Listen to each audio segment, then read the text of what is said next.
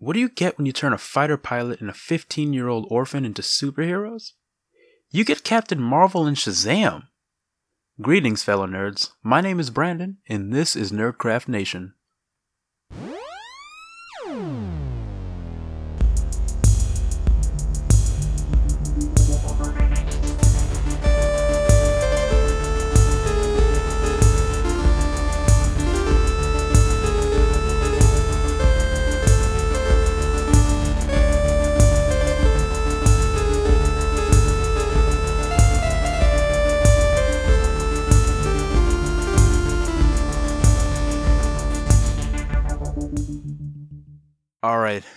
Good evening, everyone. This is our test pilot for Nerdcraft Nation. Tonight, we're going to be talking about the dueling Captain Marvel films Marvel's Captain Marvel and DC Entertainment's Shazam, which was the original Captain Marvel from Fawcett Comics. But, you know, legal stuff. And here we are with two Captain Marvel movies in this, a month apart, but one of them is called Shazam. Anyways, Wait, so that's seeing- why Captain Marvel is Captain Marvel as opposed Yeah. to Okay. yeah, they won the legal battle. Yeah. All right. The funny thing about that is crazy. But sitting here with with our co-hosts and with our co-hosts, um, we have Austin, Hello. we have Wa- Was I we not have supposed Jose. no, no, no, you are, you are. This is perfect. we have Jose as well, Good evening, Nerdcraft Nation. and my and my co-producer Chris, Evening? I don't know what time of day it is. We're off to a great start. and I off to a very good start. And I'm Brandon, of course.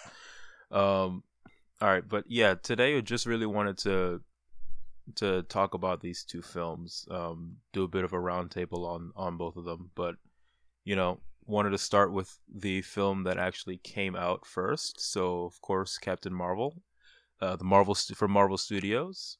It is number 21 in the Infinity Saga and it came out March 8th on International Women's Day. So here's what I would like to do. I want to give it off to who wants first crack at it, Austin or Jose? On Are we just yeah, we're we just talking general Uh, feelings of the movie or what are you Yeah, yeah. You know, give give your thoughts, your your overall review. What did you like? What did you dislike? Um, you know, just sort of things. I can start. go for it? All right, go for it, Austin. Um, I thought it was a great movie. Um, the acting, and casting was good. Um, I think the best part was that Ben Middleston or whatever his name is was cast, and spoiler alert, he's actually not playing a bad guy. So I didn't see that coming. Very disappointing. um, but yeah, I thought it, I thought it was uh, well acted. I thought it was one of the better Marvel movies, but maybe I've become more biased because we're getting closer to Endgame. Um, but I mean, I only saw it once, but I, I didn't see any flaws right off the bat. Um, so that's that's the jumping off point, I guess. All right, uh, Jose. Yeah. what did you so- like about the film? What are your thoughts? Well, overall I think I enjoyed it. I yeah, I found myself really enjoying it, but not to the extent that I would say I would love it. Like it was just it reminded me a lot of like the first phase one Marvel films. Like it was still getting its feet wet, still testing out the waters. Uh, I feel like you can kind of tell with Brie Larson, she was still trying to figure out her character a little bit in some of the beginning scenes, uh, especially in the s- where she was escaping the Skrull ship. She it felt like she was being a little more Tony Starkish, if you will. And then in the later scenes with like Maria and her family, you could feel that emotion coming through, and her character kind of evolved into like by the end you could see what her character was going to be like as opposed to what it started out, which kind of makes sense since her whole the whole plot of the movie is almost her trying to find her identity again, trying to regain her memories. Yeah. So yeah, I really like that aspect. The CGI on Samuel Jackson was fantastic. I don't know what kind of witchcraft Marvel's doing over there, but his face was on point. Coulson could have used some work, but cocoa butter and gold. It's called cocoa butter and gold, man. that black don't crack. Black don't crack unless it does crack. Like Samuel L. Jackson allegedly did it in like the 80s or something like that, I think. I also like Yeah. that it subverted my expectations of like we all went in kind of expecting the Skrulls to be the villain, and then they pull the rug on us with like, oh, actually the Skrulls are the uh, not the Skrulls the the Kree. They're just dicks apparently, and the Skrulls are actually not that bad. They're just trying to find their place in the world. Yeah, that's fair. That's fair. Uh, any any other thoughts on the film at all? I think that they did a really good job of incorporating the backstory of the character. Um, people who have been watching these movies uh, always see some sort of superhero backstory, and I think we're all sick of it. So it was interesting to have a non-linear journey as we slowly learn what the character was because I didn't know anything about the character going in. So I like I needed that. So I I, I felt it was very natural. You mean like the memory flashbacks? Yeah. Yeah, that was a really good note there. I thought that was a good touch line to build up the memory. Mm-hmm. I also thought it was kind of a weird I don't know, a weird like callback to the fact that this character has changed so many times throughout the history in the comic books. Yeah. That like currently whatever iteration of Captain Marvel is out there is what they're doing, but they're kind of just wink winking it. Like I would have Yeah. appreciated a little rogue reference at some point in this movie just for shits and giggles, but like I I knew we weren't gonna get that unless Brandon did did I miss something or not not a rogue reference. I mean, you're right in that they're they're definitely trying to keep it closer to the current comic iteration. I mean, Kelly Sue DeConnick, the the current uh, writer, she was actually cameoed in the movie. Um, Oh. she was she was in the the subway scene when when Carol got off the the um the train. She's the lady that she bumped into, mm. the one that the one that gave her that like that like stank eye. Yeah, Yeah. Yeah, yeah. She's she's actually the writer of the current comic, and that's the one that this is based off of. yeah. I felt like they gave like a little wink to all her different origins, and I like how they played it in the movie with like the false origins. Like, oh, it was actually the Skrulls that did it, and they kind of mixed and matched all the different elements of her origin. With first, like in the original comic, I think it was like she got her powers from the original Captain Marvel, which in this movie was Wendy Lawson as opposed to Walter Lawson, and that's how she got those powers. Then in another version, Yon-Rogg was directly involved somehow, and they kind of tied that into it as well, with him having been the one that actually chased Marvel down. And now I think there was another version where it was some type of explosion, maybe not the Tesseract, but some type of explosion happened, and that's how she got her power. So they kind of like mixed it all in one for the movie. Yeah. Yeah, it was definitely a good mixture of like old and new and then just trying to modernize her her origin story in a way that's digestible cuz like Austin said there are a lot of people that didn't that went into the movie that don't really know her full backstory or how much how much of a troubled backstory that she's had in terms of like constant reboots and things like that.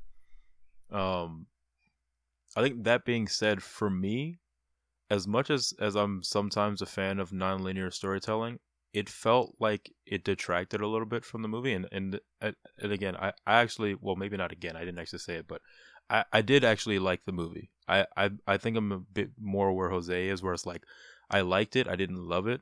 I don't think it's a bad movie. I thought it was a good movie that I had like some issues with, but not like not not like I wouldn't ever watch it again. I mean, I've already seen it twice.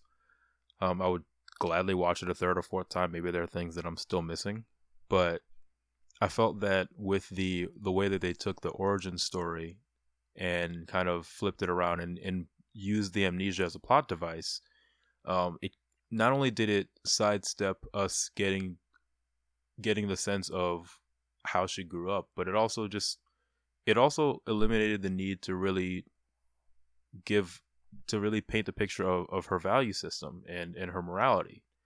And I think to me, for a superhero narrative, that's really critical to the characters because we're not nec- we're not just investing in their power set we're investing in their personalities and so sure i got the impression that she is a bit of uh, she's a bit rebellious and that you know if, if someone challenges her and tells her that she can't do something that that's you know she lives to prove them wrong but i don't know what what her sense of morality is and what she values other than like oh yeah these people are bad or these people screwed me over so let me fight them. She was and, that, and that's that's kind of like for me where i feel that i'm drawn to watching her fight but i'm not sure that i like you know fully understand her as a character and part of that is because she didn't either but i think it kind of you know hurt both of like the audience and the character at the same time where we're all trying to figure out who she is together but we don't really get her morality as a process at, in the process Yeah, and I think that But, might be yeah. something that might be developed more in the sequels once we get those. Like I feel like even like Chris Hemsworth didn't really get his foot like he didn't really nail into like maybe Thor Ragnarok when he knew like oh I should be funny these are my sweet spots there's this this is the sweet spot here for the Thor franchise this is what I should be doing That's actually Yeah. something I kind of wanted to bring up. That this movie has more in common with Thor than it does with Iron Man yeah in terms of like true the weird sliding scale of how these origin movies start for um the different Marvel characters. Like for this one, Captain Marvel, Thor would go off together. For Iron Man, it would be like Ant Man and Captain America would be more towards those ideas of how their uh, story structures are set up yeah I think it's and how the characters are built up in a way. I think it's kind of hard to make like the perfect origin story uh, for Captain Marvel at this point, considering the fact that the next movie is Endgame, which is the biggest movie in 10 years. Like, we have to remember that every character other than Captain Marvel has been in multiple movies. Most of the main characters have been in their standalone multiple movies. So it's, I think, like the degree of difficulty to bring in this very integral character at the last second by having a origin story movie two months before the biggest movie of the entire studio uh, is really hard to pull off. And considering that, I think they did a, a really good job. But at the same time, like, obviously, you know, with one movie, we didn't get a full sense of who she is, and I'm sure that we'll be able to delve deeper into the character as as the MCU continues. No, that's that's a fair point. That's a fair point. I- I mean, I, I I was I was gonna like consider like Black Panther as a counter to that, but Black Panther was also introduced in a previous movie before his solo run, so he had that. He had a bit of an arc alre- going into his own solo movie, whereas whereas Carol is starting literally fresh. This is her first movie ever Yeah. in the in the in the franchise. Um, I think that being said, for me, like I felt that almost every every other superhero movie, you know, first movie that we watch, you kind of still get a sense of the character's value system.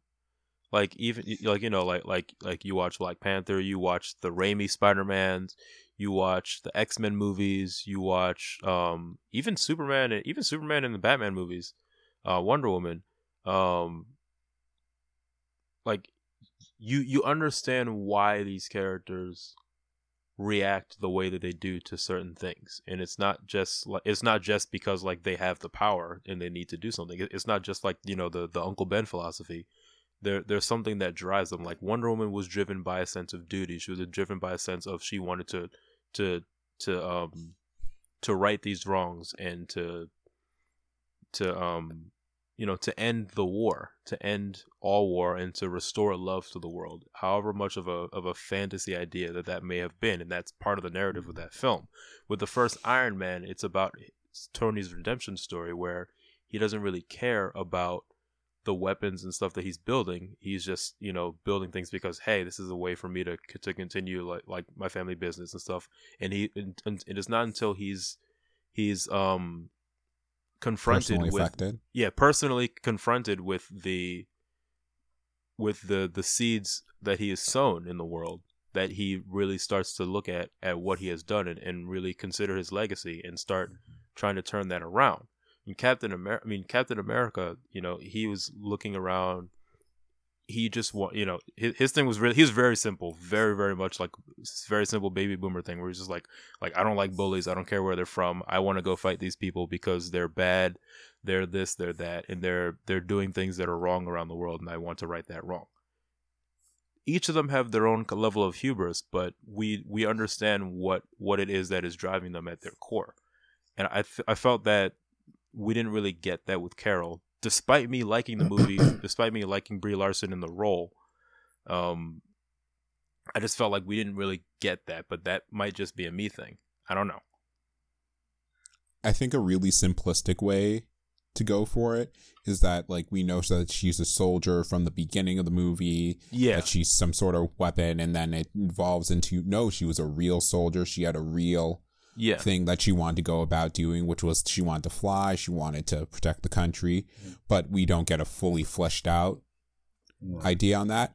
I really liked Yeah. the movie. I saw it twice to get a better idea of what i would and wouldn't like about what i did and didn't like about the movie but i can i kind of see that point because when you rewatch it you kind of go and see wow they did not spend as much time they give you the flashes of her memories but they don't give you the full connection of the memories and how they built her as a person I did like the dislinearness of it all though. yeah Because like the history of the character and everything like that. But that is actually a good point that I hadn't thought about before. Yeah, and and so, sorry, Chris, I didn't mean to what you call it. I actually did mean to circle back and ask you what what are your th- what are your thoughts on the film? Because I asked Jose and Austin already. Well, that was one big thought about the film. Um, the like dislinearness. I like that. I like that a lot, mainly Yeah. for the character callback. One thing that I realized, and I just listened to um AP Marvel's um podcast on this movie, and I literally had to go and scroll back to like trailers and everything. I didn't Yeah. realize that that was Jude Law in there. Really? Yeah, that was Jude Law. Yeah, I did not put that yeah. together all the way. I was like, man, Jude Law, you're you're not aging shitty. For you. Unless they use the uh, unless they use the same thing on him too. No, I don't think so. I don't think they would do my guy like that. um, I thought it was weird that Phil Coulson isn't in this movie as much. Yeah. yeah, I thought he had a bigger role, but I guess. Yeah. Yeah. I think he was in it the right amount. He's had he's had seven seasons of a successful Yeah. TV show. That's Plus he was in Phase. One. Plus he was a cameo in all the other in all the other Okay. Phase One True, movies, right? True, good point. Yeah. Um, he's definitely not. He's not in Ultron, Age of Ultron, right? No, he's No. still No, dead no, in the he's not. He's he's still he's Okay. he's still dead. Timelines, you guys. Timelines. oh man, I thought taking it back to the '90s in this movie though was great, and especially Yeah. because of how they introduced the friend and the daughter, which gives them like a weird backdoor thing going on there for um for the other technically Miss Marvel slash Pho- Yeah. Slash photon, she- I think. yeah. Yes, photon. So when they start wave four, or technically wave three of No, it'll be four. It'll be four. It'll be four Yeah, because because because Endgame Endgame ends Phase Three. yeah, Okay. Yeah. I think we'll see when more. they start phase, Yeah, I think we'll see more Photon and maybe the Little Miss Marvel or Psychic coming through in the sequels going forward. yeah, maybe an Inhuman or two. Yeah. Yeah, Maybe. I, maybe maybe Not like the full Inhuman family, because Jesus Christ, that show. Yeah, they Holy, fucked that, that holy bad. dumpster Ah. fire, I really Well, wish it hmm. weren't bad. hellfire, dumpster fire. I really wish that show weren't bad, just so like Kamala could get a proper origin in yeah, introduction because they really I had a needed. weird feeling. Yeah, I had a weird feeling from the jump. I saw that trailer and I was like, whew, whew something stinks. something smell like trash. this is what happens when you can't buy back the rights to X Men, you guys. Yeah. Gotta start promoting stuff. No wonder that Fox deal went through. Yeah, right. we'll give you everything if you let us have Wolverine. Eh, I don't know. Everything. Isn't Oh, That's a there good one. That's a good one. isn't there a quote somewhere in the Marvel universe where they're like Oh wait, no, never mind. That was the social network. I thought uh, when when you said that, Chris, I thought of like the the line of like I'm not just coming back for my share, I'm coming back for everything. That's actually from the social network. Yeah, that's Social Network. Not a part of the Marvel That's a good line from Social Network. But it was Well- prob- that's probably what they said at the negotiating table, though. I mean, Probably. Armie Hammer sooner or later going to wind up in a superhero movie. Isn't he going to play Batman? He might. He might. No, they I thought should. he, He, uh, should. I thought he was going to do it for Justice League, the one they were going to do in the mid 2000s. yeah, and then he was they, originally cast. Him. Yeah, and Oh, the George Miller one? Yeah. Yep. Yo, Then that would have been rug. insane. Yeah. But actually, that might be a segue. Do we have any other thoughts on Captain Marvel? So I guess Which one? the first, still the, first one, I'm guessing. the one that we're still discussing. So I guess the things that I thought were a bit of like a miss on the part movie. I wasn't a fan of like the how Nick Fury lost his eye. Yeah. It was funny though, but it was very anticlimactic of how it was set up in the other movies. Like in the other movies, he's like I remember the Winter Soldier. This is lines like, like last time I trusted somebody, I lost an eye. I lost an Yeah. eye. This time, it, like it doesn't seem like he doesn't trust uh, Goose. He because he kept the damn cat. So I think, mean, think they made up after he threw, he threw up the tesseract. Like, all right, we good, we good. The cat can eat people. to go- He's got use. Yeah, yeah, he's Yeah. useful, but he's not like keeping him in a cage or anything. He's just like out there in the open, just like throwing up tesseracts and shit. That's true. All right. that's fair. That's fair. And uh, one thing that I also was like iffy about was like they never really explained the Kree's motivation for like being dicks to everyone. They just kind of are dicks. Yeah, Like they, yeah. yeah. They didn't.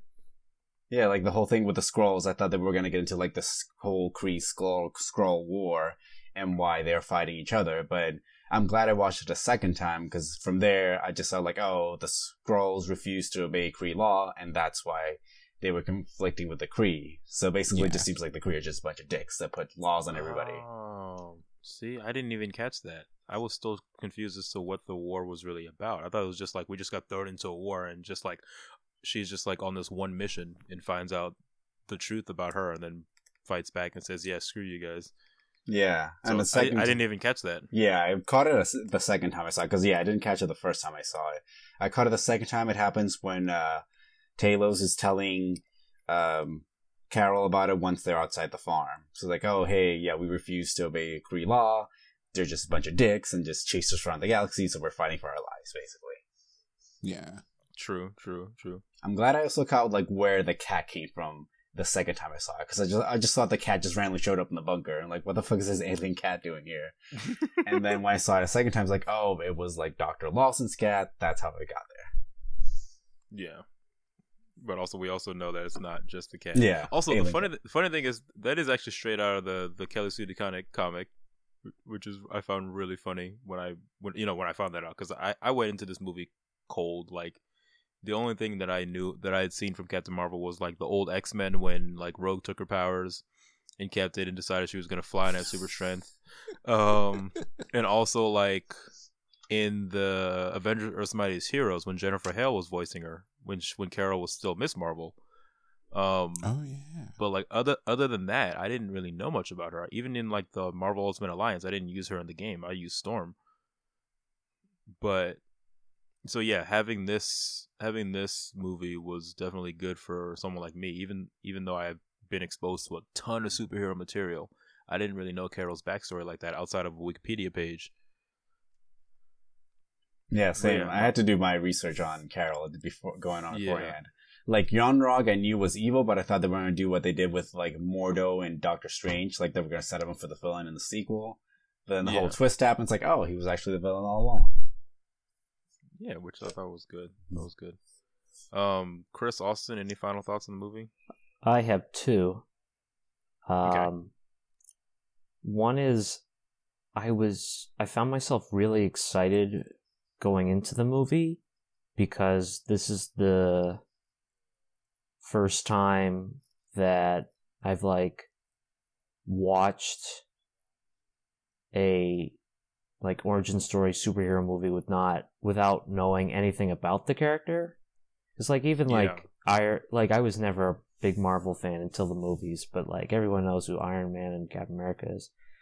So I was just I just found myself like really excited and I think that painted my opinion of the movie and why I rate it so highly in my head was just because you know, this is the the first time I'm seeing this character, and it's like it's like it's just like a shiny new car. You know, ooh, I've got got all these features, Bluetooth. You know, um, glowing fist hands. It's all the works. And um, it smells so nice. the second thing is is that I was very happy to see Carol Danvers wearing a Nine Inch Nails shirt, but Ooh. they should have put a Nine Inch Nails song in there, and I just think they missed a great opportunity. I don't know what one they could have gone with because they have almost zero radio friendly songs, but there you don't go. don't te- That was my follow up question. don't tease me with the shirt and then not give me any any Nine Inch Nails. Anyway, No. Um. All right, Chris. Um, I really would have appreciated them getting into the Kree Skrull War because that's maybe one of the better comics to come around, comic book arcs for the Avengers, and it's just nuts and how long it like spans. Like it starts in the seventies and then it pops up in the eighties, it pops up in the nineties. It's partially like a big part of um The post Civil War stuff. yeah, the post Civil War stuff, the pre Civil War stuff too, Yeah, and true. like post Scarlet Witch dying. The House of M. Yeah. Okay.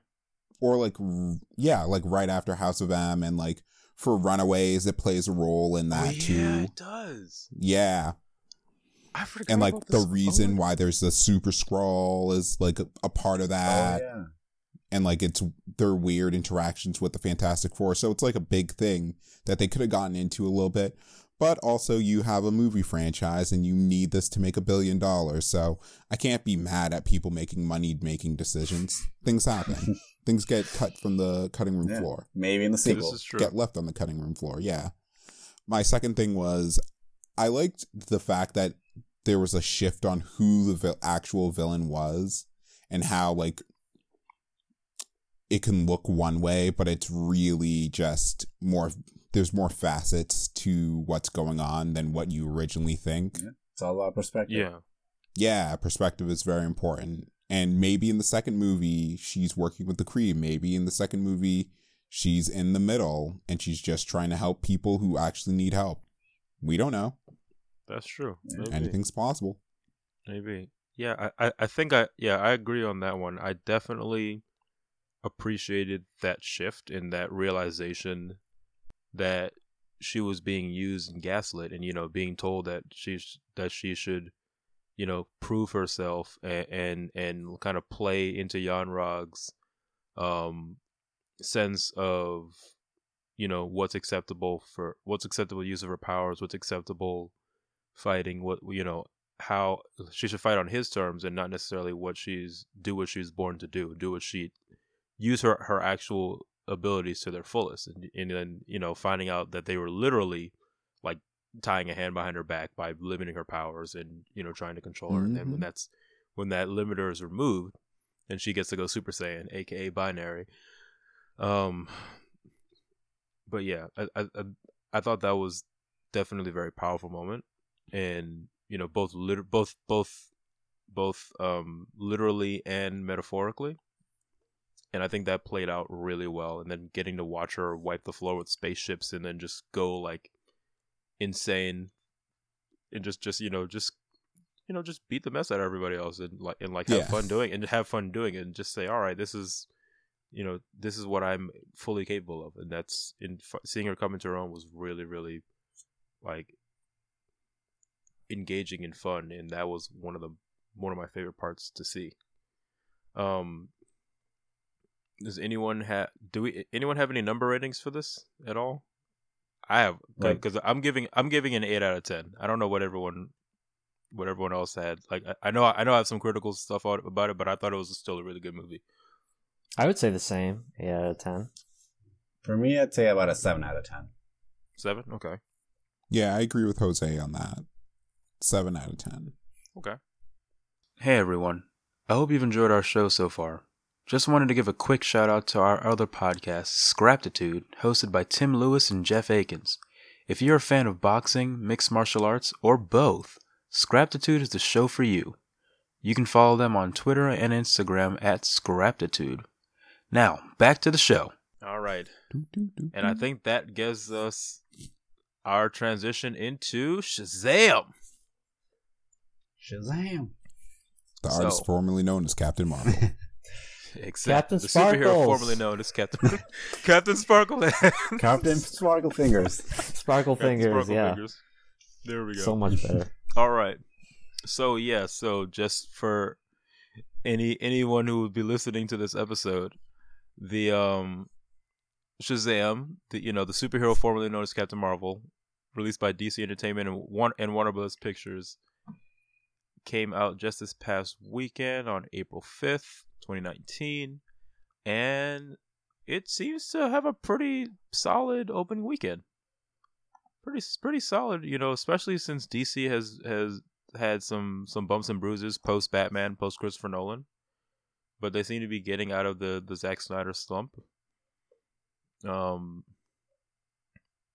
I think okay, so we started with Austin. We we started with Austin for the Captain Marvel. Um, Jose, do you want to start this one off? Sure. So for this one, right. this one I would say I actually did love this movie. This this one hit me in all the, all the spots. It hit me in the feels with the whole family aspect of it. It had good comedy, a good enough amount of action scenes. It wasn't like overwhelming, like blowing up buildings and stuff. No end of the world kind of thing. It was just like I felt like it was just the right amount of action. Low And- stakes. Yeah, low stakes, and that was like I I liked that. It was like good enough. Like I, it gave me something fresh. Like it gave me like this heart, family, warm aspect to it that I hadn't seen in other movies, especially in superhero movies, for a while. And yeah, I just thought like Zachary Levi, perfect casting as Shazam. Like it, like having seen his other stuff like Chuck and other shows he's been on and Flynn Rider and Tangled, he was the perfect guy to be a man child playing a man child with superheroes. Especially that since the MCU did him a little dirty with just killing him off unceremoniously in Thor Ragnarok, but he finally got his True. he got his moment to shine, and just like the supporting cast too, like the whole family, the Foster family was fantastic. Yeah. Darla, I fucking love that little girl. Like I was like, no, if anybody hurts this little girl, I will. Like, don't you touch her. She is too precious for this world. She she was great. She was great. Freddy was great as like the best friend that was like all into superheroes, trying to get Billy excited. Uh, the foster parents too. Like I just love the warmth that they gave off, and uh, Mark Strong finally getting to play a good superhero, a supervillain after like having been teased that in the first Green Lantern movie, but Sinestro now he's getting his full potential on. As like, hey, I'm a big bad guy. I can actually do some shit in the DC universe now. Yeah, but he, he was also in, in the Kingsman movies. Well, yeah, but I mean, as a supervillain, I mean. But And yeah, that's, that's Kick-Ass. true. Yeah, That's yeah. true. That's he was true. in Kick Ass. And- also, Kick-Ass, that's not that's his true. fault that Green Lantern was trash. That's everybody's fault. Yeah. Ryan Reynolds That's is true. very much against that movie. Yeah. Yeah. Oh yes, yes he is. Yeah. Mark Strong was good in, as Sinestro, but they just didn't give him enough to do much. They it seemed like he was going to have a bigger role in the sequels, but then it's like, oh, that didn't happen. Sequels? What sequels? exactly. It didn't happen. You mean the cartoons? Ooh, wait, actually, that would be a good look for him. I don't know why he hates that movie so much. Didn't he meet Blake Lively from that movie? Yeah. Yeah. So Of why is he he, did. why is he sh- crapping on it? Because it's a bad movie. That's the only good It thing was that came out of the garbage. movie. yes. Same thing happened with uh, Ben Affleck and Jennifer Gardner with Daredevil. Trash movie. This is also got true. married. oh yeah. Also true. Well, they they're they're not together anymore. It's l- last time I checked. no, they're Well, not. Yeah. That is also true. Uh, What's Austin. the Sorry, Austin. What what are your thoughts on on on Shazam? You what, you know you saw it this weekend as well. Blown away. Um, I was telling my friend before we were watching it that I was afraid it was going to be a PG 13 movie, a PG 13 version of Daredevil, of, no, not Daredevil, Deadpool 2. Because I saw Deadpool 2 recently. I'm not going to reveal any spoilers or whatever because this isn't about Deadpool 2. But it just felt like everything that was new and cool about Deadpool was recycled in Deadpool 2 and was just like it felt like 12 year old boys were writing a rated R movie and I have no interest in watching that. And like the swearing was out of place and all that. And it was and the jokes were just like too easy. So that was my fear from watching the trailers for Shazam because there's a lot of like this kind of comedies like oh it's a 15 year old man's body. So I was really afraid that it wouldn't be um, natural and it would just be you know Deadpool 2 it was not Deadpool 2 it was fantastic. Um like what Jose said Zachary Levi was like born to play Shazam. It, feel, it feels like now. Um, the the comedy was great and on point and wasn't forced, which is which is so critical. Uh, it was organic. It was natural.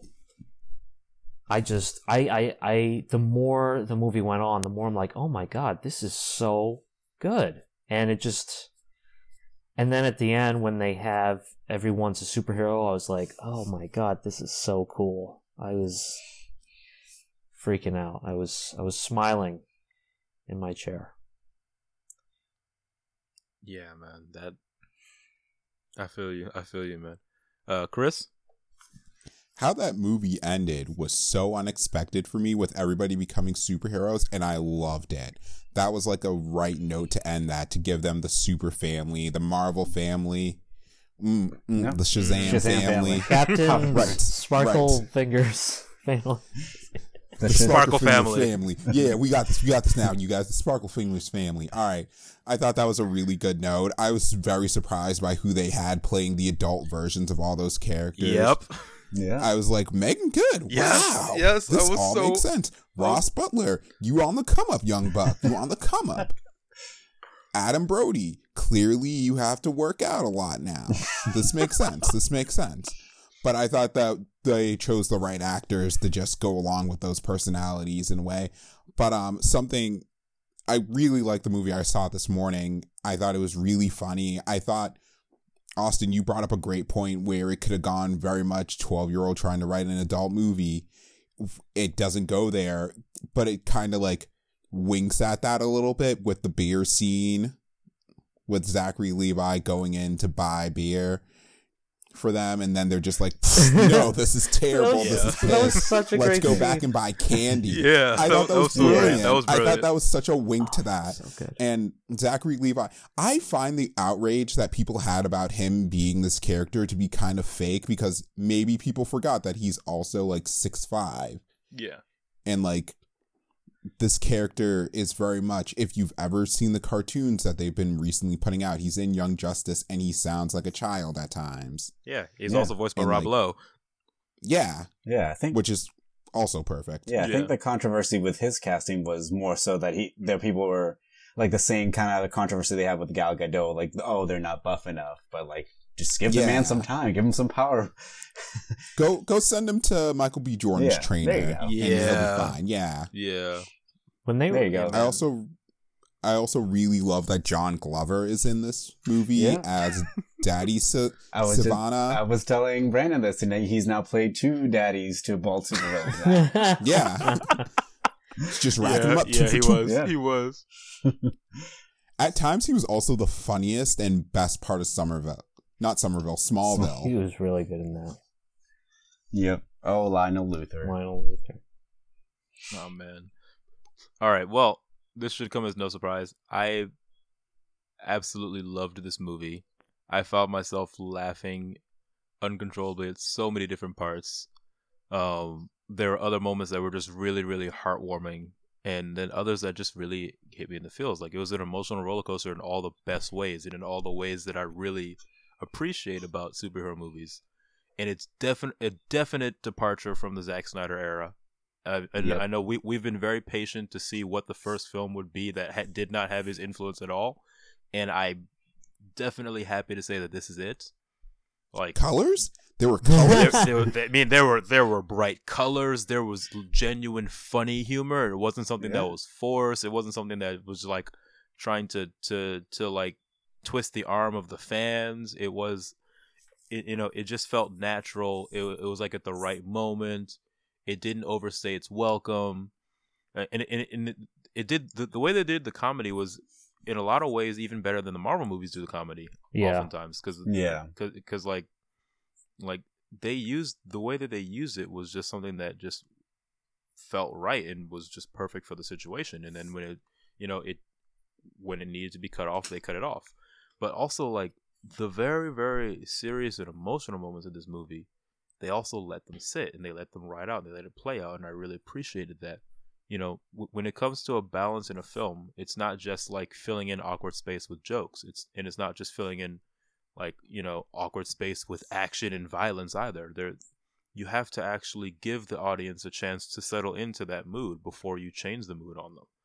And i felt that they really did a good job with that. I mean it, um i really appreciated the the through line with billy looking for his mom and Mm. when you know when they went through that whole that whole scenario where you showed how you know how much it had affected him where he loses her and and then he just spends his entire life for what seven years maybe longer he, he's, Yeah, he's like trying 14 find her. 15 he loses her as a toddler basically he's Yeah. 14 15 and he's been running away from all of his foster homes trying to find her all over pennsylvania which also shout out to the fact that this movie was in philly like awesome like I, I caught those Philly references, man, and and you know I'm I'm, sure a certain someone that that that are, that's friends with us will also be very appreciative of this movie. Yeah. But um, but yeah, he's running all over Philly and all over Pennsylvania trying to find his mom. And when he finally finds her and realizes what happened, it's just like a huge like gut punch, and they don't Yeah. and they, and they let you sit with that for a moment and like let him come to that realization and say, you know what, I have to go back to my real family. Yeah. I And had tears coming I- out of me Yeah, uh, yeah, in that man. scene. I, was like, why am I crying? Oh shit, yeah, they got me. That Right in that the yeah. It's real. This this this, That's this when it thing hits you in the feels. this one this that that, that hurt and it, it was like it felt good to be able in a weird way it felt good to be able to feel that and then have it right out and then go back to the to the to like on the, having your your emotions go on the upswing again instead of instead of like having that tension broken with someone making an awkward comment or someone like falling out of a chair or things like that like, like some kind of slapstick like it it was it, it felt got it- yeah it felt mature Yeah. it felt mature um It felt earned. Mhm. yes there we go it felt earned um one thing i also want to point out which is going to be funny about both of these movies but Djimon Hounsou just randomly popping up In and being the and being being the wizard but also popping up in both movies. But yeah popping up and being the original the original wizard shazam.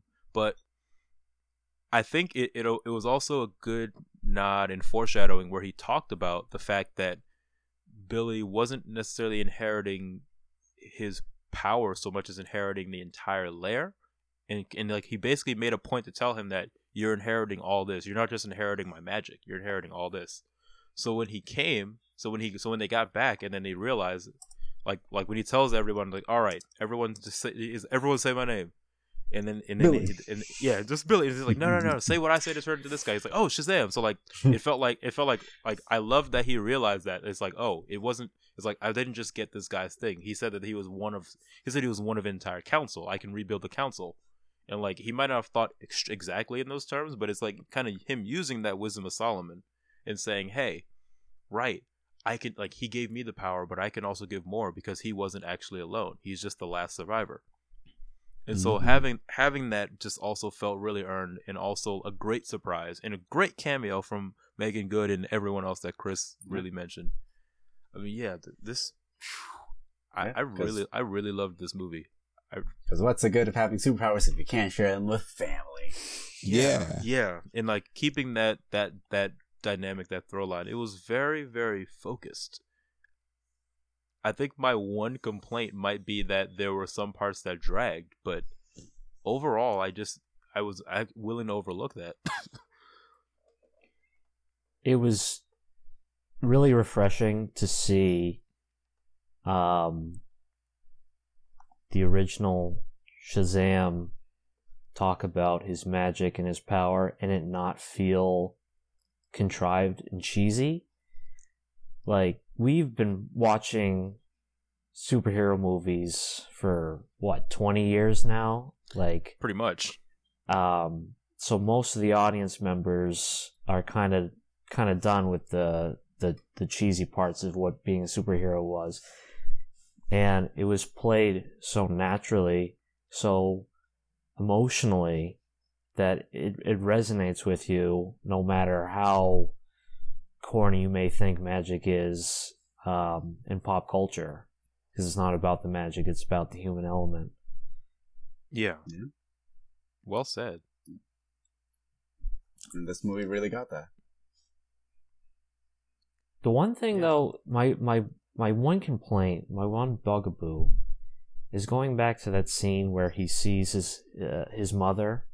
Um, now that he's you know fifteen, she's clearly in a relationship, an abusive relationship, and Yeah. they kind of just Sweep that on right Yeah, and they make quick. it seem like it's her fault like because he's like oh whatever you know you don't even remember my compass uh, i don't need you. And the way the movie's played out is like well she's a bad person. She you know did the wrong thing with him. Um you know you you you the audience member don't have to feel bad for her. Don't have to think about her again. Shazam's with his family. And it's like well you know because the last things we're hearing is uh her boyfriend saying who was that? And it's like really? We're gonna in this day and age we're gonna have um someone who is the victim of domestic abuse in in whatever scenario it is. I don't know if it's physical or not but we're gonna make her out to be the bad guy? It's like really? So that that was the only thing that really just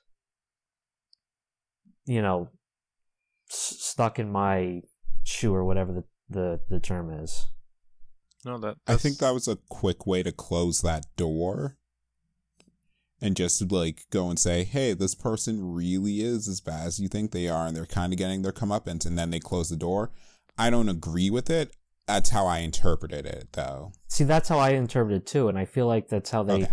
they wanted you to interpret it as, and it's like, uh, I don't think that's that's not. That was cringy. Yeah, th- this is Yeah. 2019. Yeah, that- Yeah, that's that, that's a, that's a good point, and I, I mean, I did that did kind of strike me in the moment. I think, and I think that having that having it kind of swept under made it, and then having everything that else came after made it a little easier to kind of overlook on first watch, but on repeated viewings, that's something that's definitely going to stick out. I think to people. Um, but you're you're right, and I think that is something that is a not only a legitimate criticism, something that should definitely be brought up and really, you know, kind of kind of hammered home. I think one thing that's interesting about it is that if we go back to like, if if we, I hate to to to bring this up, but if you go back to even Black Panther, where they had the the whole thing where where T'Chaka and and um Zuri had left um Eric before he became Killmonger. You know, they they killed his dad and then left. Like to me, it was kind of like this was a, a somewhat similar moment from the the title characters where T'Challa is rebelling against his father after you know he's idolizing his father and you know romanticizing his father, and then when he comes realizes what his father did, he came back and he lashed at him in the in the ancestral plane. And to me, Billy being confronted with his mother and coming to that realization that she abandoned him is him leaving her is him basically leaving her and not dealing with the situation that he clearly had the power to to resolve. And to me, that might say something more about Billy than it. May- uh, I don't know. This might be me gleaming more from the film than the screenwriter intended. Maybe the screenwriter just intended for us to be like, okay, well, karma sucks, but in, but you know, to, to do that at the expense of violence against women is is is like you know, not A very questionable yeah, decision. it's, Yeah. it's def it's a very questionable decision. Um, but Especially when. Oh, sorry, you were gonna say something. Yeah, no worries, no worries. I'm uh, I'm still not sure if that's something that if that was a Billy decision or a screenwriting decision or an oversight or something like that. I don't know what it is. I just know that that that's what we that's what we got. What we got is like there's this hint that she's in an abusive relationship. Yeah. We don't know like I we don't- don't know yeah, we don't know fully what's going on because we don't see the guy. We only hear the tone of voice and we see her reaction. So we have that sense that it's an abusive relationship and we're already feeling that heartstring like okay he's a superhero is he going to do it is he going to save his mother and then he leaves the same way that she left him Yeah, because I also think this some this might be a situation where it's open to interpretation. Like, I don't think we ever see. Do, do, is she bruised at all? I don't remember if the mom ever seems like she's being abused. Other than that, like the guy's like, "Hurry up, dinner's getting cold" or whatever. I So it might be a well, I feel like they were trying to make it clear that there was some kind of verbal abuse going on. Like she was clearly in a problematic situation that she didn't want to be a part of, but felt stuck in. yeah. And what is so striking about that is that earlier in the movie, you see the stereotypical woman getting assaulted, but then they flip it and it's like the woman, um, by the time Shazam gets over to where she is, she's like, Yeah, I already maced him and I have my wallet. I'm fine. Like, you don't need to be here. yeah So, Yeah, she saved so herself. why, she's why yeah why do you have a woman taking care of herself why do you put a trope in and then twist it um in such a great way and then have and then later on yeah play it straight Yeah. it's well, like to kind of play devil's advocate, like Billy being a 15 year old boy, would he have the like the mental maturity to like understand that kind of situation?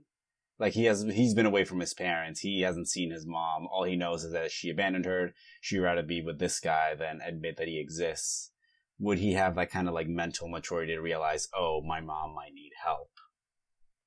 maybe not but at the same time there's i feel like there's a difference between the filmmaker's point of view and the main character's point of view and that could have been presented in a way where billy doesn't get it but the audience is supposed to get it hmm. and it it just felt like it was like them telling the audience well she's a bad person you don't need to worry about her she's made her own problems. Billy is free and clear to just be with his family and forget about his mom forever. And like, and I feel like, you know, off the top of my head, like, I don't know how they could have made that a better scene, but I feel like it could have been a fairly easy fix. Like, maybe he could have said something like, I don't know, I'll see you again, or, or, I don't know, something some, something to, to Yeah. make the audience understand that this isn't right. She's in a bad situation and not to victim blame. Yeah. Or what No, they could have done is that's just made the guy that like the husband in the background not sound as bad. Just like basically make it look like she was just having a family of her own, like but she was happy with that family. Yeah. Yeah. yeah It could have been just like a simple, "Hey, honey, who's at the door?" Yeah. And then, Or you had a kid run to the door yeah, yeah that's actually and what then i she thought ushers to the happen kid back into the house. Yeah, that's what I thought too. yeah. Because like she says she had Billy when she was like sixteen. She wasn't mentally prepared to be a mom yet, but now that she's older, she might decide to have a family of her own on her own terms, and that could have also been a catalyst for Billy in a better way than kind of victim blaming the mom. Yeah. yeah yeah it, it definitely was a little bit of a dark twist Although I will add that it kind of takes some of the pressure off of Billy because that entire scene, well, not the entire scene, but earlier in the movie when you find out how they got separated, you can kind of see that it weighs on him and that's why he's trying to find the mom to be like i'm sorry i ran away. I'm sorry that this all happened. He takes the blame on himself but when they get into when they get involved with each other for like that one scene and she goes and she explains i was a teenage mom like i was in over my head. Your dad wasn't around. So i just let you run away and let the cops have you and then i saw you and i ran away. It kind of felt like maybe this is how they're trying to take the pressure off of billy and like just remove her from being a part of his life easy. But like i don't know i felt it it feels a little too easy And and then like it just throws the rest in there and it's just like oh eh maybe messy, yes messy messy. maybe a little too messy Yeah, because I mean, especially now you got like you got like the entire rainbow of, of superheroes, and ain't nobody going, ain't nobody coming coming to help her. Mhm. Well, unless they unless they come back Um, to it in the sequel, but even then, like that that's pretty dark. yeah Maybe Snyder was still involved in this movie. Yeah, maybe. maybe I just like it's dark for a very bright movie yeah. As far as I know, he stayed away, but who knows? there's just so many ways they could have had it like with what what uh was said before like you know her just not wanting him like okay if you want to make her the bad guy make her the bad guy but like don't bring in you know like jose said don't victim blame this person yeah Yeah. Yeah, But yeah, now that you bring it up, I think as far as I can tell, that had been, been like the only messy spot that I could find in this movie. So everything else kind of like seemed to like sweep that really dark moment under the rug in a way that I didn't I didn't even think about it until Austin brought it up. And yeah, that's a good point. Yeah. It's a really good point. I there was something in there that I really appreciate. Oh yeah. Um when they when Shazam's talking about how they had another champion who fell and who very much uh what was it? Became very self-serving. Yeah. I thought that that was a very interesting way to quietly introduce Black Adam. when Black The Rock Adam. plays Black Adam. who also produced the movie? yeah, he produced the movie. Yep. Yeah, He was like, "Sorry, I'm not going to be part of this one, guys, but I'll still give you executive producing credit." So. I really thought they were going to tease him in the mid-credit scene, but nope. We got Yeah. we got a caterpillar from a caterpillar from Venus instead.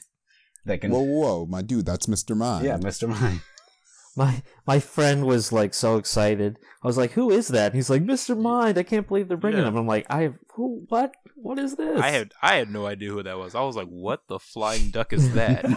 I had to double back on my research to make sure that I wasn't mistaking him for something else.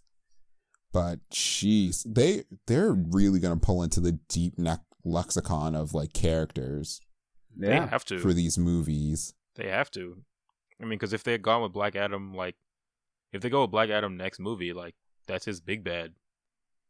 Like, where do they go? true. Where do they go from there? They have to save him. and that's why The Rock is getting his solo movie first. Yeah, So I wonder if Djimon Hounsou will technically still be part of that one because I mean it would make sense, right? I think so. Yeah. I think it would make sense. Yeah. unless they're the going- Wizard unless- gives Yeah, unless they're going with like the Egyptian um um origin story with him. Oh, true. They could do that pretty easy. Because it seemed like from what we got in this movie, it seemed like, like kind of tied into a plot a little bit. Like the uh, the wizard was saying how Black Adam kind of used the seven deadly sins to like wipe out like the slavers in Europe from and free the Jews or something like that. Yeah. something like that. But he's still like running around and but it, no, it's not that he's still running around. It doesn't really close the close the door on the idea of him being dead or gone at all. Yeah. Like Yeah. we know something happened. He went away somehow, but I'm assuming The Rock wants to explore that in his own movie. Yeah. Probably. But yeah, I'm excited for Billy and the Shazamily to like team up against the Rock. Can you smell what Black Adam is cooking? I can't. Yeah, I'm. I'm excited for that. I'm excited for that. Yeah, that. I think that should be. That would be interesting. It also makes me wonder: Are they gonna make a push for more of the younger heroes now? Now that they've tried to move away in the Justice League, kind of. I mean, it didn't technically flop, but it didn't do as well as it could have. And now that they're like, you know, you know, Nightwing's back on the table um, Batgirl's back on the table. Um, are they going to do more team oriented stuff? And now that we have the whole Shazam family, are, are any of them going to join? Are they going to do a Teen Titans movie, even though they have the live action Titans series? I mean, there's it, it, it's kind of begging that question now for me at least.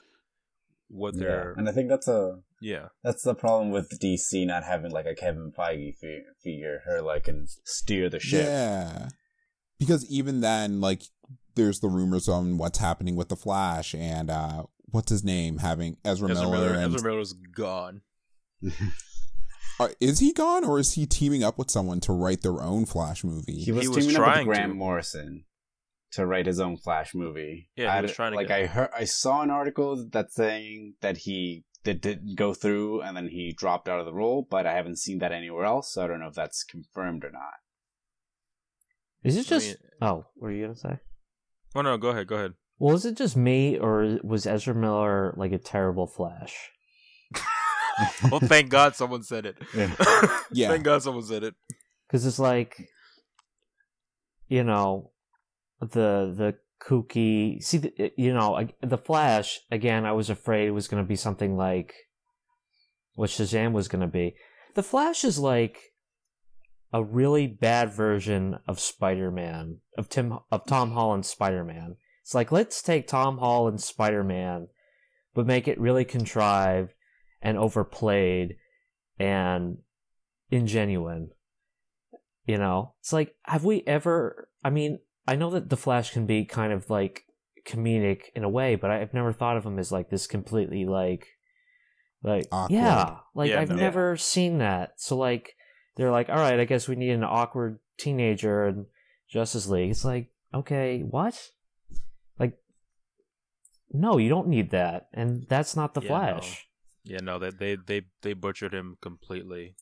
Like Yeah. if you look at the Flash, like you look at Barry, you look you you look at Jay, you look at Barry, you look at Wally, you look at at Bart, um, even Jesse, um, the ter- the, the the tornado twins and stuff like that. They're not they're not awkward. They're all like they're all fully confident figures and characters. And, and I mean Barry, and especially like with Barry, he's a CSI and all that. Like he's not. I know Yeah. that that you know the CSI might have that um what's the word I'm looking for here? Not prejudice. Might have that perception of, you know, being a shut in, but like Barry Allen is not a shut in. I mean he, I mean I think Grant Gustin is, is the honestly the perfect Barry Yeah, Allen. Yeah. yeah, In He that, really Yeah. in that like, you know, He- re- regardless of my issues with that show these days, um, Grant Gustin is fantastic in the role and always has been. Even even when he when he first debuted uh, uh, on Arrow, I was just like, "Yo, I'm." I was like, I might have my gripes with Arrow, but I'm sold on on a Flash show right now.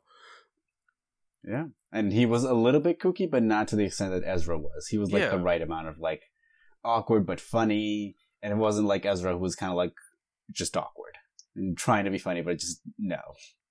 And at least Grant Gustin knows how to run, for fuck's sake.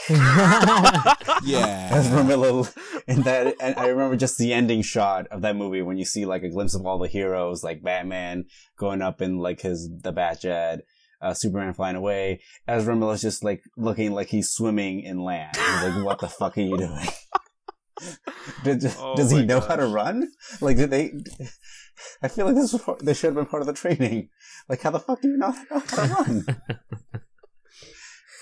Maybe he was too busy I feel like if they did that movie like in the 90s, Paul Rudd would have been fine for it. Ooh, yeah. Ooh. Yeah, like young Paul Rudd, but now we live in this era and that's not that's not possible.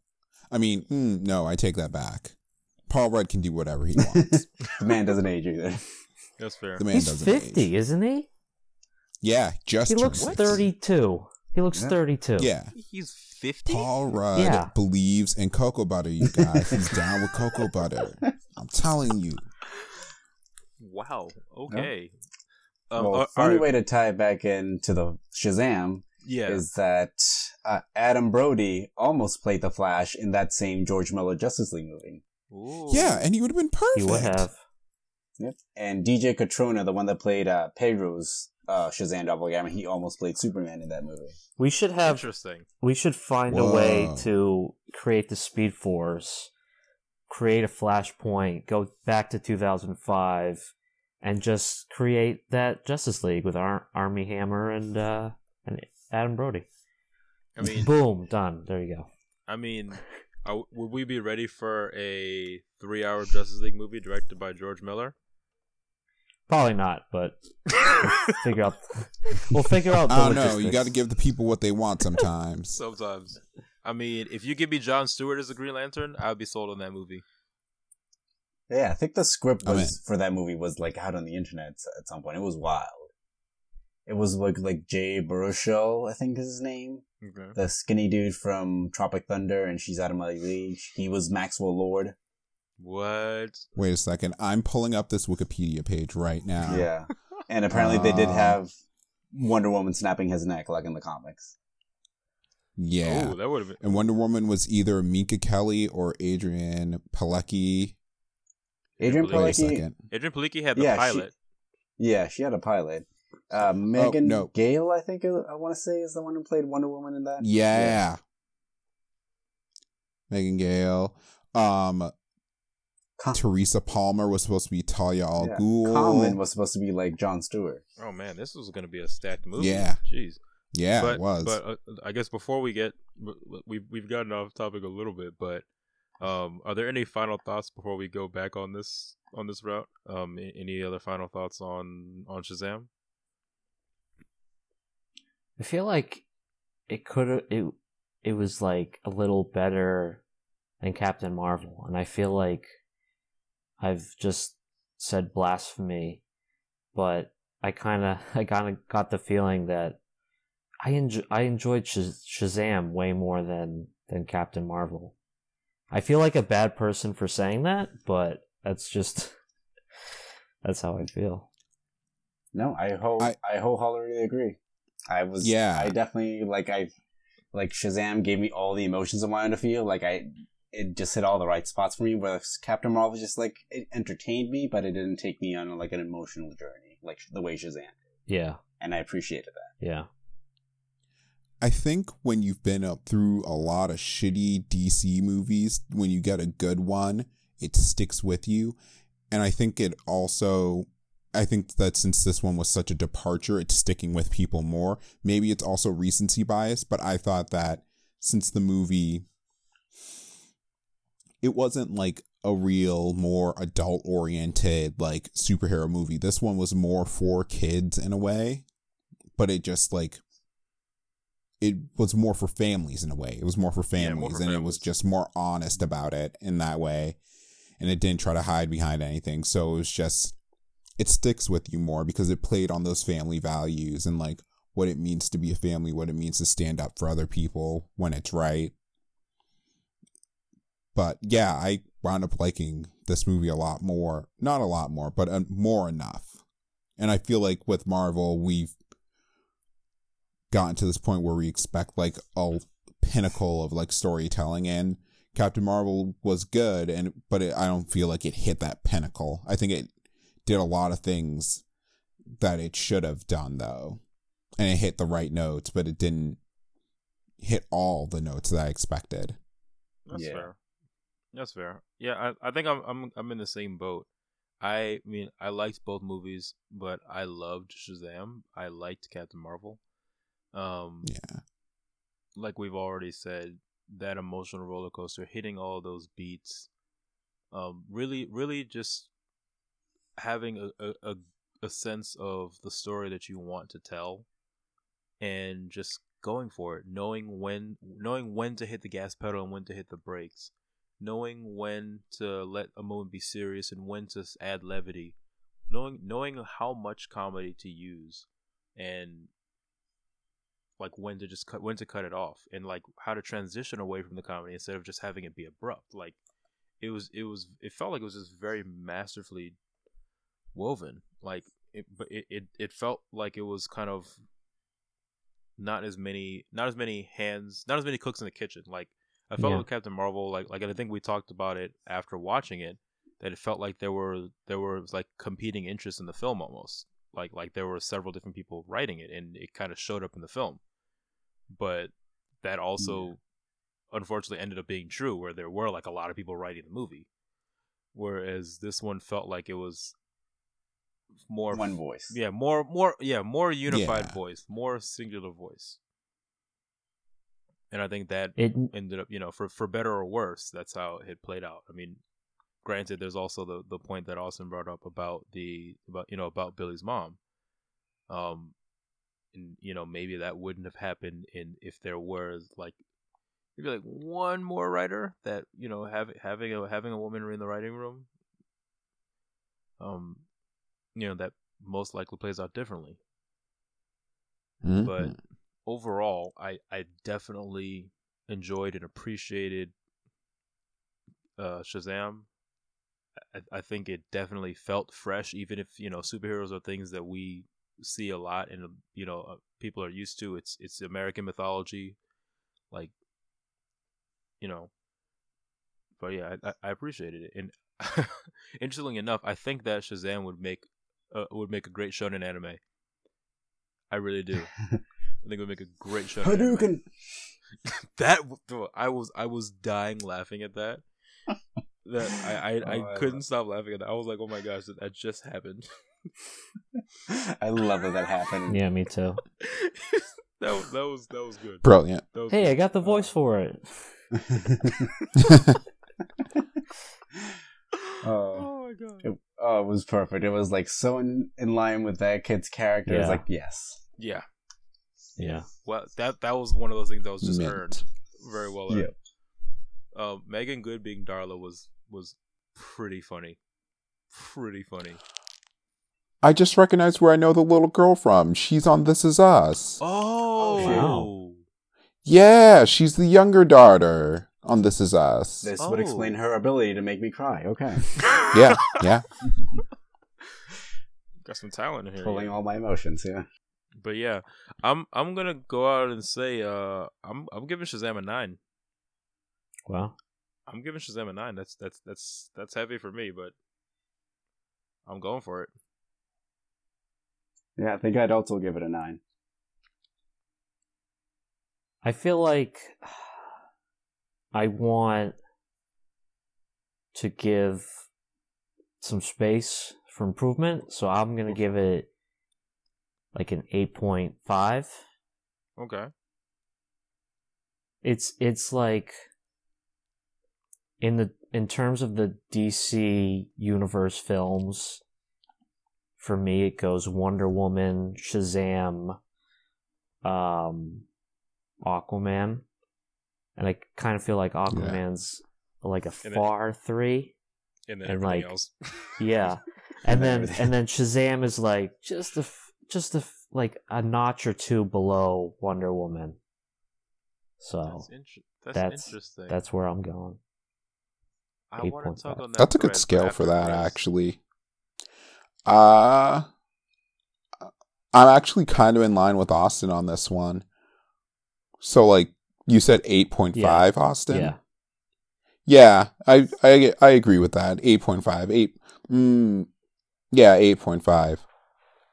I don't want to do any more math of that. but, like, but that scale, though, that scale is really what got me to go 8.5 because I easily could have given it a nine, but eight, I feel more settled with an 8.5. Honestly, it really is like Wonder Woman, Shazam, uh, put a couple spaces in between Aquaman, and then just put every DC animated universe movie that you can put in there. Justice League Dark, Justice League, uh, Dude. the one that just came out All versus the Fatal All Five of them. all of them, of them. just all of them. Just put that right after Aquaman. This isn't to say that Aquaman is better than these movies. This is just to say these are movies made specifically to go direct to DVD. You know your place. And then put every movie that Zack Snyder has been involved with. Starting with Man of Steel and then everything else. Yeah. Yeah. Yeah. Like Man of Steel and then everything else. Yeah, Man of Steel is fine film. yeah, but that yeah, I, I'm I'm willing to go on record saying that Man of Steel is better than I give credit for, but it does frustrate me watching it. Yeah. Yeah. Ironically, better than most of the other ones. Yeah. Hey, a low bar is still a bar you have to jump over. Yo. I like Oh, that man, hot metaphor. takes. Hot Take Yeah. City. That's not a hot take. You're right. That's not a hot take at all. Brandon, you want to hear a hot take? Uh-oh. I think that they should do X Men versus Inhumans and kill off all the Inhumans for the first X Men movie. Hey, that could Oh happen. my goodness! I can see that happening. yeah. They Oh should my just goodness. admit to their wrongs They and just figure out go a with way to it. put mutants in there somehow. Right? Might Yeah. as well just kill off all the Inhumans. Hey, i I'm like telling Kamala you. though. Well, I guess she hasn't appeared yet. Yeah, that's true. Except for Kamala. They can like have her do a Wanda thing, and she's like, "Oh, she got her powers somehow." Yeah. Different. Magic. Yeah. Magic's everywhere, you guys. Hey everyone, quick fact check. Regarding the Captain Marvel legal battle, Fawcett Comics had the original character but went out of business. Marvel Comics later acquired the rights to the character's name and debuted their own Captain Marvel, forcing DC Comics, the new owner of the original character, to relaunch under the title Shazam. Kelly Sue DeConnick wrote the 2012 iteration of Marvel's Captain Marvel used in the film, but she is no longer writing the series. The current author is Kelly Thompson. The MCU films have been going on for 11 years, not 10. And earlier on, Ben Mendelsohn was mistakenly referred to as Ben Middleston. And that's all for our fact check.